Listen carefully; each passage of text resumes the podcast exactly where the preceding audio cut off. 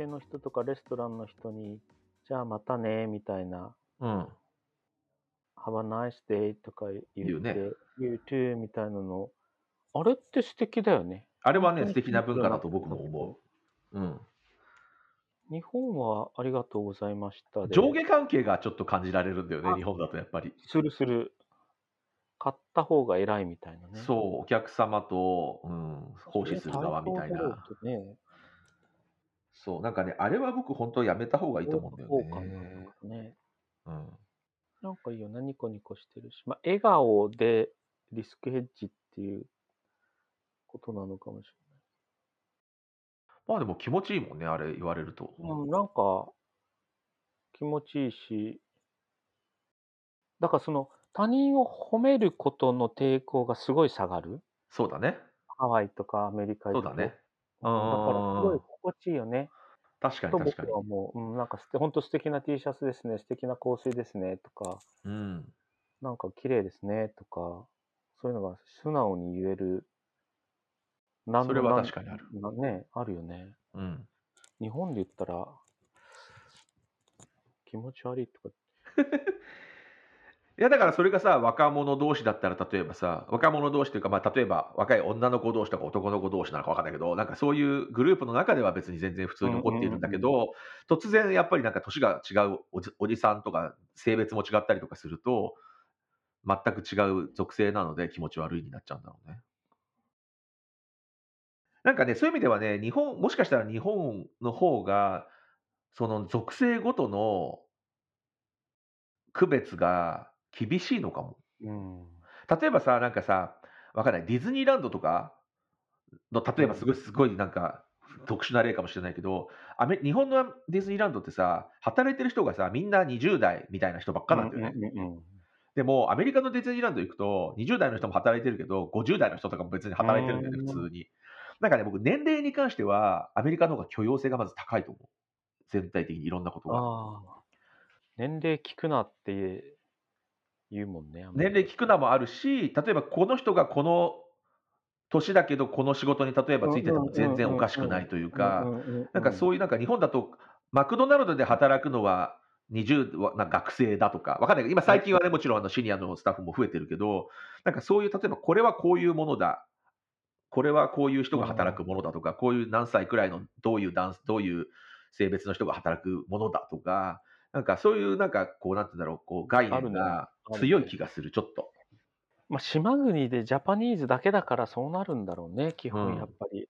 うんんで、実際その属性が多分多いんだとは思うんだけど、そうするとさ、そういうふうに言い出すとさ、そそうじゃない人が入ってくるときにさ、ちょっと排他的になるじゃない？なんか、うんやっぱり。そういういうなんか余計な、なんて言うんだろう、前提というか、そういうのはなんかやめた方が、きなんかいろんな自分が、ね自分の生活が楽になる気がする。うん多様性だとか言いながらうん。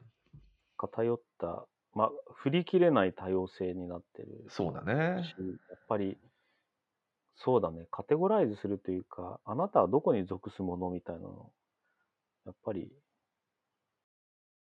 なんだろうね島国だからなのかねどうなんだろうね。世間体的なねうん。こうあるべきだ的なうん。うんアメリカの大学留学した時に何かのテストでうん。みんながいる場でテストすると私緊張するから廊下に出ていいですか？って主張はいしたはいはいて。はい。で先生普通に許可してその子廊下で一人でやってて、うん。日本だと絶対ありえねえなと思って 確かにアメリカはそういうの結構認め認められたりするよね。なんねえなんかなんだろう本質うんまあいろいろねも課題はあるけど本質的なことがには抑えたいけどそれ以外のことは別にっていうのがうん。強いのかもね。そうだね。いや僕は、うんえっと、前のか、前の前の会社が、前で働いてた会社で、アメリカの本社の、あエヴァノートの時だけど、で、一人、えっと、ブースをう自分の席の周りにこうやってなんかカーテンみたいなのを引いて、普通、普通の人たちはみんなこうオープンのところに全員が座ってるオフィスだったのに、一人だけ カーテンとこうなんか、で、こう仕切りを作ってる人がいて、その人はその、それこそ、そのやっぱり集中できないから、その自分のエンジニアリングとしてのコーディングの時に集中できないからって言って、壁を、壁みたいなのを作ってる人がいて、これ OK なんだと思って、すごすごいなと思った。いや、だから、それこそ、その人が、その人にとっては、ね、あの行動を書くという仕事、うんその人の仕事が達成できれば、うん。まあ、いいとされたわけで、それが認められたっていうのは、あまあ確かに目的さえこう、ね、ね達成できれば、うんそれでいいっていう。それだから本人にしてみたら、そういう環境で自分がパフォーマンスよくアウトプットもいいもの出せるから、うん。その、まあ、会社により貢献したいって思ってるとも言えるもんね。そう。なんか我慢してダメダメな結果出すより、主張してこう自分に心地よくしてね。そう。で、その通りだし、多分会社もこの人は、ちゃんとコードが書ける人だということが分かっているから、で、その人をちゃんと自分の会社に引き止めておいた方が得策だっていうお互いの、ね、あの、ウィンウィンの関係になっていたっていう意味では、まあその試験の場合はちょっと分かんないけど、まあ、たださ、試験だって本当はさ、学大学に行っているっていうことは、その人のだ能力を高めるためにうん基本的にはね、行っているわけで、うん大学側としても、その人の最大のパフォーマンスが引き出せるんだったら、本当はそうう、んそれをサポートしてあげるべきだから、それは正しい判断だし、まあ、っていうか、うんすぐ、すごいね、いいが、いい学校とかいい先生だよね、だからね。うん。まあなんかそう、ね、日本だったらお前そんなカンニングするんだろうとか、うんうん。社会に出てそんな一人でなんとかとかありえないだろうとかって言って、つまらんこと言いそう。多様性に本当、まあ、日本で多様性とか最近みんな言うけど、うん、レベルが多分ヨーロッパとかアメリカとかじゃ本当違うんだろうな。そうだ。ね。まあ多様性が事実、そのなんていうの、民族、民族の多様性がまずさ、国内にあまりないからさ、まあ最近はね、あの外国人の人も増えているから、クラスに結構ね、小学校とかもクラスに1人や2うんうんうん人、普通に外国から来た人がいるって聞くけど、なんかでもそれでもさ、まだやっぱりクラクラスに1人か2人っていうことはさ、まあ30人のクラスだとして1人でもね、全然一桁台のパーセンテージしかいないわけで、やっぱそういう感じだと、まだやっぱり特殊っていうか、日本人 VS 外国から来た人みたいな感じになっちゃうよね。なんかそれがやっぱりもうアメリカでは、で誰がもともと住んでた人なのか、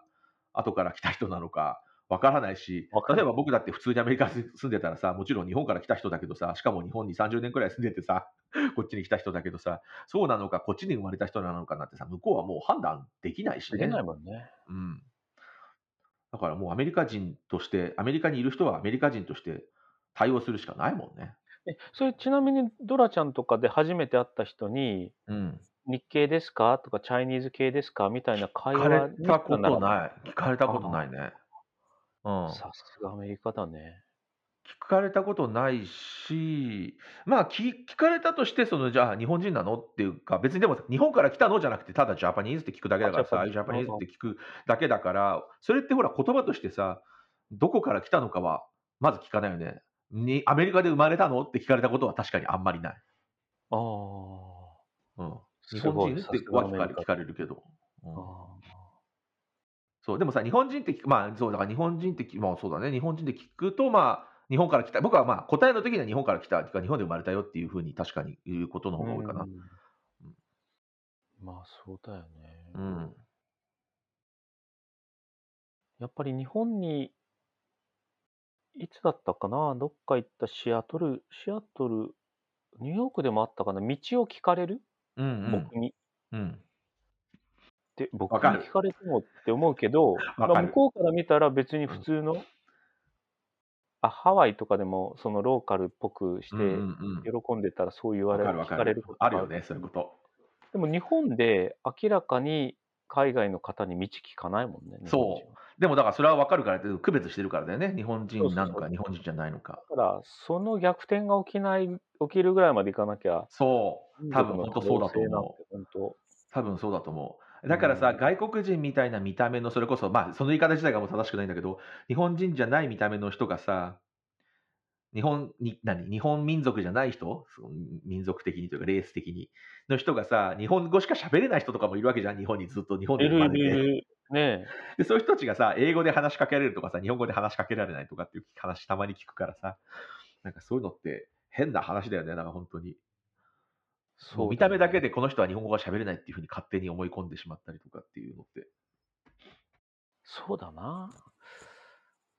でもさ、そうそうそうなんだよね。外国の方が明らかに困ってる時にすっごい声かけたくなるの？うん。声かけたくなるんだけど、あいいやって思わせる自分もいるの。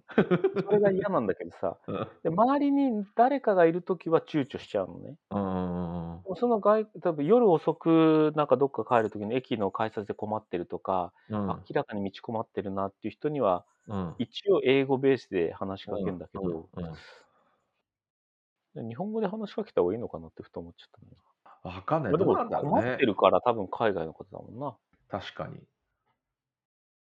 でもあれどう、その、なんでみんながいる時だと声かけないのかなっていう自分のその心理が知りたいなああ。他の誰かが助けてあげるだろうからなのかな？わかんない。どうだろうね。う。何なんだろうね。僕、そうだよね。ん何回かその一人で困ってる人、うん。一人でっていうか、まあ一人だったら二人でするんだけど、周りに僕しかいなかった時うん。に、なんか一緒に次の次の駅とか乗り換えも一緒に行ってあげて、うん。目的地の駅まで一緒に行ってあげたとかあるんだけど、うんうん。なんか、まあ、別にいいことしたなって思うわけじゃないけど、どうしてうん日本に来たんですかとかいろんな会話しながら言ってるのが、うん純粋に楽しいなと思ってるだけなんだけど、うん。でそんな話すると優しいねとか言うんだけど、まあ、優しいというか、その、すごい興味が湧くというか、はいはいはい。でも、他の人が周りにいるとしないんだよね。うーん。何なんだろうな、僕は。それは自分でしかわからないのでわからないですけど、なんだろうね。まあでも人目を気にするところがあるってことなのかな、そういう意味ではとなんだね。うん世間ジャパニーズで。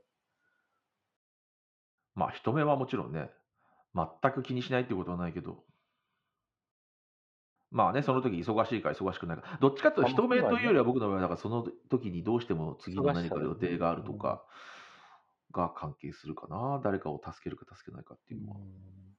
なんかあの、僕の自分の会社のホームページとかにも載せて、自分の好きな二律背反というかトレードオフはいなんだけど、はいはい。うん。あの、イオンかなんかのブランドブックかなんかに昔の書いてたんだけど、うんうん。あれこれ話したかな？忘れちゃったけど、レジの近くでうん。高齢者が倒れちゃいました。はい。で、自分のレジはまだ並んでますと。はい。あなたどうしますか？みたいはな。あ助けますか、はあ自分の役割はレジ打ちだから、うんレジ打ちに徹しますか、うん誰かあの人助けてあげたいなの、くださいなのか、うん。で、そんなのが載ってたの。うん。で、なんだっけな。あの、ふマッキンゼーかなんか出身の、なんとかジョリーさんっていうどっかの社長やってた人の本に、はいうん。おもちゃ、日本の、あ、アメリカのおもちゃ屋さん？うん。なんだっけ？お大きいところ。トイザラスとか？トイザラス、もう一あ個潰れちゃったけど。なんだろあそこになんかお母さんと子供が来て、う。うん。赤ちゃん、あ、子供、おもちゃが壊れちゃった。うんうんまあ、明らかに子供が多分壊したんだと思うんだけど、うん。うん。で、そこをあの店員さんが、うん。あじゃあ手術してあげるねとかって言って、うん。新品になんかバックヤードに行って手術してきたよ風にして、い要ははいこのこの個体をすごいその子が気に入ってたから、あバックヤードで隠して手術してきたよ、ひっついたでしょって言って、あ新しい新品のをあげたっていう話あ。が載ってて、でその目の前に対峙するお客さんに対して、うん。現場で判断していいと思うことをしてくださいと。まあ、うん損することもあるかもしれないけども、うん。で載ってたの。うん。で、うちの社員みんなこういうふうに自分で考えて、こう、お客さんにこう、よくしてるから、だんだん売り上げも上がってきてみたいな、そんな話の一つの事例だったんだけど。うん。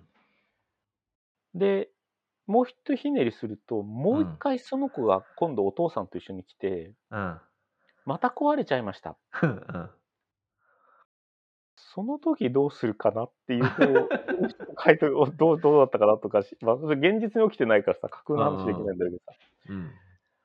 面白いなと思う。そういう発想してほしいなと思ったのそうだね。確かに。なんか電車の駅で田町から三田線の、JR の田町から三田線の三田駅の乗り換え、うんうんうん。結構エエレベーターとかエスカレーターがなくて、うん。お母さんとベビーカーが躊躇してたの。はいはい。だから助けてあげたわけ。ちょっと会議に急いでたんだけど、うんうん。それで、助けた後またどんどん進んでいったら、下りの長い階段があって、うんエレベーター、またあったんだエスカレーターがなかったの。うん。あ、やべえ、しばらくしたら彼女来るなと思ったから、うん。これ助けたを、自分が一回助けちゃったがためにこっちまで来るから、で、やっぱり来たから、うん。で、赤ちゃんは抱えてもらって、ベビーカーは僕下げたの。はいはい。で結構重くて、あ、なんか腰痛いみたいな、なったんだけど、うん。そしたら、隣にいた、一緒にいた人が、うん。野見山さん、それ、優しいことしたって勝手に思ってるかもしれないですけど、うん。この重要な会議に遅れたら、うん。僕らの本来行かなきゃいけない、時間通りに行かなきゃいけないお客さんに迷惑かけますよね。とうんうんもしベビーカーをこけて落として壊したらどうするんですか、うん。うんうんまあ、確実にお客さんのところには遅れるし、うん。うん。そのお母さんも逆に困るでしょ？そういう単純な優しさ良くないと思いますって言われたの。ムカつくなこいつとか思ったんだけど。まあでも正しくもある厳しいけどね。なと思っ一理たんだけど。一理あるよね。なんか一理あさそのそれこそ前に言ったなんかな、まあ、いろんなジレンマというかその一人を助けるのと何か何か別のものを助けるのかっていうそこだよね。そうそうそう、トロッコのジレンマよね。いや、それで、答えないしさ。うん、答えないね。もいいし。うん。あの、で僕、そのイオンのやつ、うん記憶にないんだけど、うん。多分おそらく、うん。イオンという会社は、うん。レジ待ちしてる人たちに怒られるかもしれないけども、うん。高齢者を助けようん。うん。うん。う。僕らはそういうブランドです。はい。それによって、なんだよ、本業レジだろって怒って帰る人がいたり、もう来ないわっていう人いるかもしれないけども、うん。その自分の役割だけじゃなくて、困った人を助けるっていうのを貫いてほしい。はい。みたいなメッセージだったと思うんうんう。うんうんそういうのが素敵だなと思って。それは素敵だね。うんそれを会社として言ってくれるっていうのはさ、いいことだよね。だからそれそれをこう基準にいろんなことが判断できる。てか、なんかさ、会社のなんて言うんだろう、そういうさ、こうミッションとかさ、なんとかミッションステートメントみたいなものってさ、会社にいる人、その会社で働いている人が、いろんな困難にぶつあぶち当たった時に、常に指標にできるものが大切だよね。そう思う、そう思えだからまさにそれってそうじゃん。う。うん。普段いろんなことがあるんだけど、これは誰のために自分は働いているのかとか、何のために働いているのかと考えると、日々ぶち当たる問題に対して回答が出しやすくなるんだよね、間違いなく。うんうん。そうだよね。それはすごい大切でうんそれさ、僕がさ、それこそアップルで僕働いてたじゃん、あの大学うんから卒業した後。その時 Think Different っていうさ、のがスティーブが帰ってきた後に、まあ、まあ、なんていうの、コピー、コピーとして出てきたわけじゃない？その、くうん社訓みたいなものとして。でやっぱりあれって、すごい、普段からのいろんな判断に、やっぱりすごい使う指標だったんだよね。。これは、今までの考え方とちゃんと違う風に考えているだろうかと、いろんな方向から考えただろうかとか、今までと違うやり方をできているだろうかとか、今までの常識にとらわれすぎていないだろうかみたいな、そういうのをやっぱり普段から考える、すごいこう、指標になったので、なんかそういうやっぱりこう、すごくシンプルなんだけど、シンプルな考え方の方が判断しやすいから、うん。そういうのって、会社のさ、なんか社訓とかってすごいなんか、なんとかなんとかするべからずみたいなとこわかんないけどさ、なんかそういう感じですごいなんかいいくつもある会社とかもあったりするじゃない。あそういう分かりづらいのじゃなくて、なんかもう少しこうクリアに判断が、いろんなことの判断ができるようになっているメッセージがあると、その会社、そういう会社って多分働きやすいんだろうなとか、いい会社なんだろうなって思うん、そうだよね。そういうビジョンというか行動指針的なのが、まあそれでもね、レジ打ちの、それさ、だから細かもっと詳細、現場ではさ、その倒れたおじいさんはおじいさんっぽいんだけど、なんか酒を抱えてたとかさ、例えばさ、そうだね90いくつっぽく見えるけど、すっごいでっかい人だったとかさ、うんうんうん。でレジの私は女性で身長150センチですみたいな時に、いうん、や、一瞬怖いわって思うかもしれないそうだね。じゃない。だから、なんかそういう場合は別にはレジ打ちに徹していいけど、誰か助けてあげてくださいって言うとか、そうだね。あの、だからそういう、その場でのあなたの意思決定、行動を尊重しますよ。うん。だから、ためになるように、うんあためになるか誰かを助けるというか、そういうマインドでうん。あの動いてください。それが別に本当にね、レジを離れて助けることだけじゃないと思うそうそうそうだと思う。うん。そういう、まさに Think Different というか、 Think 目の前の人のためにというか、うんうんうん。なんかそういう、やっぱさ、トレードオフがすごい大切かなと思ってて、うんうんトレードオフの時にそうだね。どっちを取るかを後押ししてくれる、そう、そうだと思う。現場の後押しを。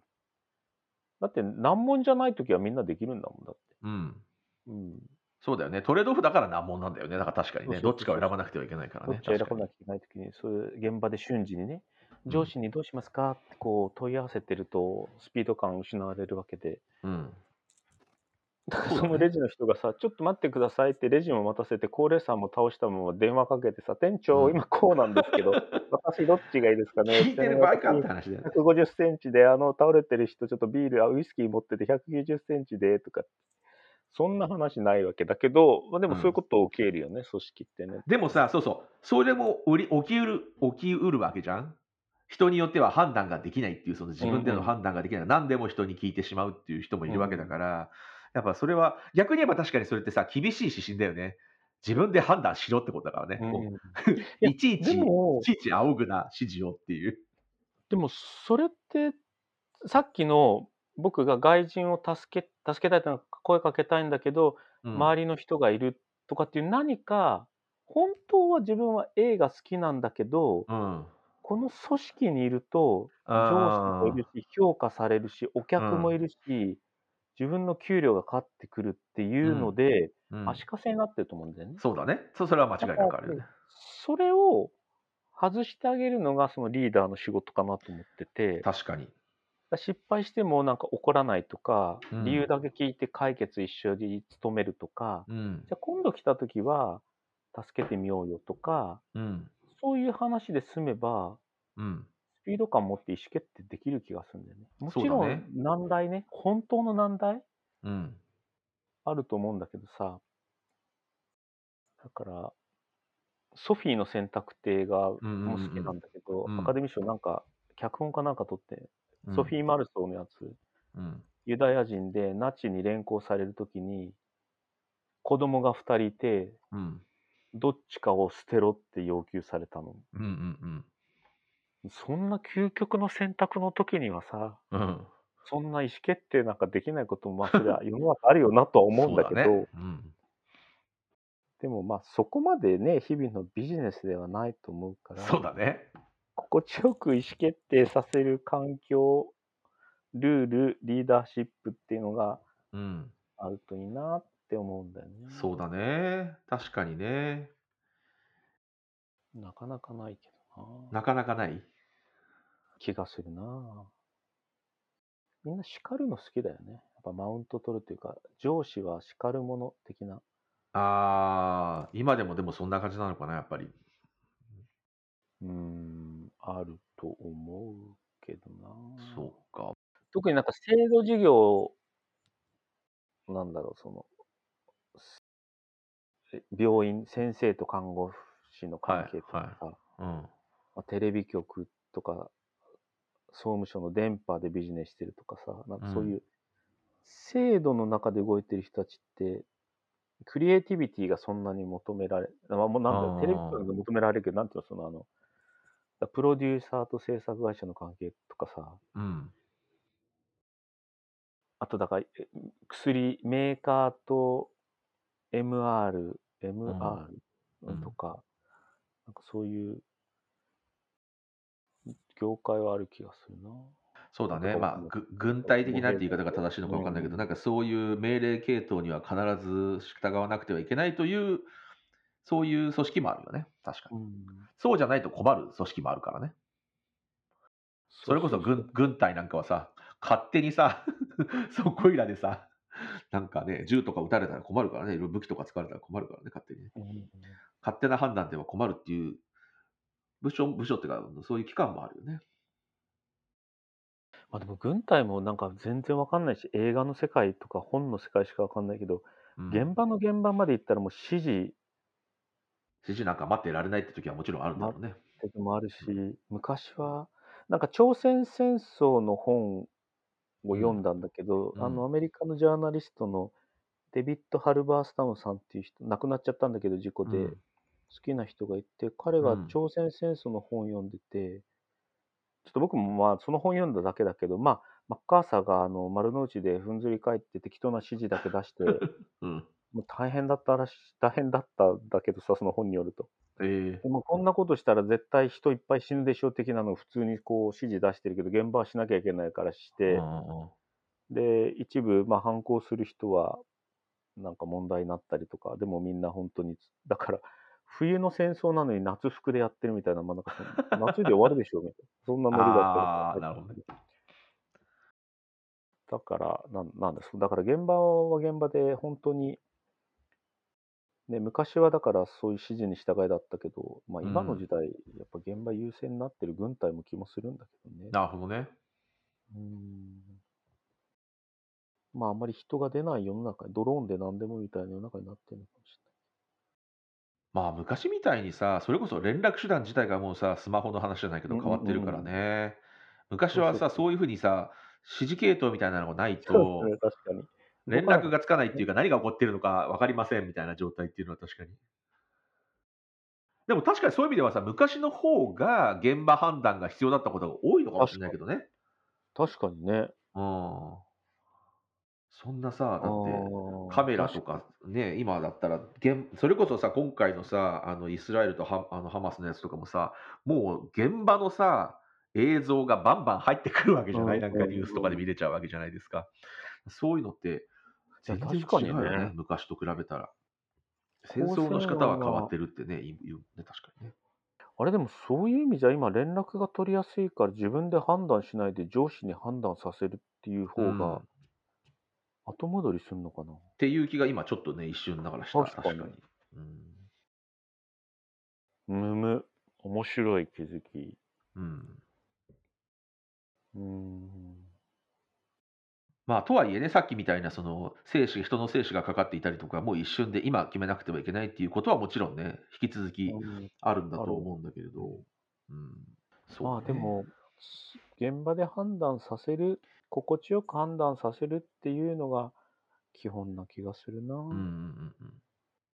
うんまあね、それは大切だよね。なんかそれをやっぱりちゃんと長年社会人として例えばできるかっていうのはすごい大変、大切だと思うんだよね。やっぱりなんか今もうね、二十何年か社会人やってきて、今の会社ってさ、基本的にはさ、あまり大きなこう指示というか、会社としてすごいこうこれやれあれやれみたいな感じではなくて、もうそれぞれの判断に結構大きく任されてるところがあって、そういうのってね、だって今までずっと指示待ちで受けてやっていた人がいきなりそんな例えば環境になったら、何やっていいのか分かんなくなっちゃうから、うん。多分大変だろうなっていう。やっぱり自分はそういう、なんだかんだ言って自分でいろいろ判断できる環境にいたからこそ今、こういう状態になってもそんなに戸惑わずに仕事できてるのかなっていうのは感じたりはするね、確かに。慣れてない目標とできない。みたいなのもない？のまあ、目標みたいなものもあって、もちろん、こうこの、この例えば半年間はこういうことにフォーカスしていきますみたいなことがあっうんて、で、それに対してこう、こういう具体的な、かあアウトカムはこんなことを考えていますみたいなのはもちろん最初に計画するけれど、まあ、それに向かって一応やっていくっていう感じではあるけど、まあそれも別に、すっごいなんか大きくそれをじゃあ、なんかこれは違うからこっちやれとかいうことはあんまりないかな。あ目標も上から課せられるだけじゃなくて、うん。あのチームかそのドラちゃんの方でこういうのやりたいんですけど、むしろ自分でそうこういうのやりたいですとかっていうのを結構ちゃんと聞いてくれるというか、っていうのは確かにあるとね。うんそれはいいよね。やっぱり自発的というか、うん自分がワクワクしないとね、上からそう課せられても。まあ人数のね、少ない小さい会社だから、まあそういう、なんか自立性というのをすごいなんかだから大大切にされている。いちいち指示出してられませんっていう、逆に言えばね。うん。そうだよね。うん。だからそういう会社をね、なんかまさにビジョンみたいな、どこ向かって、どういう価値を中に出したいんです、みたいなのは重要だよね。そう、そうだと思う指。針だもんね。それうんで自発的にみんなが動けるってそうね。いう。ん、いい会社ですね。うん、そうだね。おかげさまで。そういう会社はまだまだ少ないですか？少ない気がするけどな。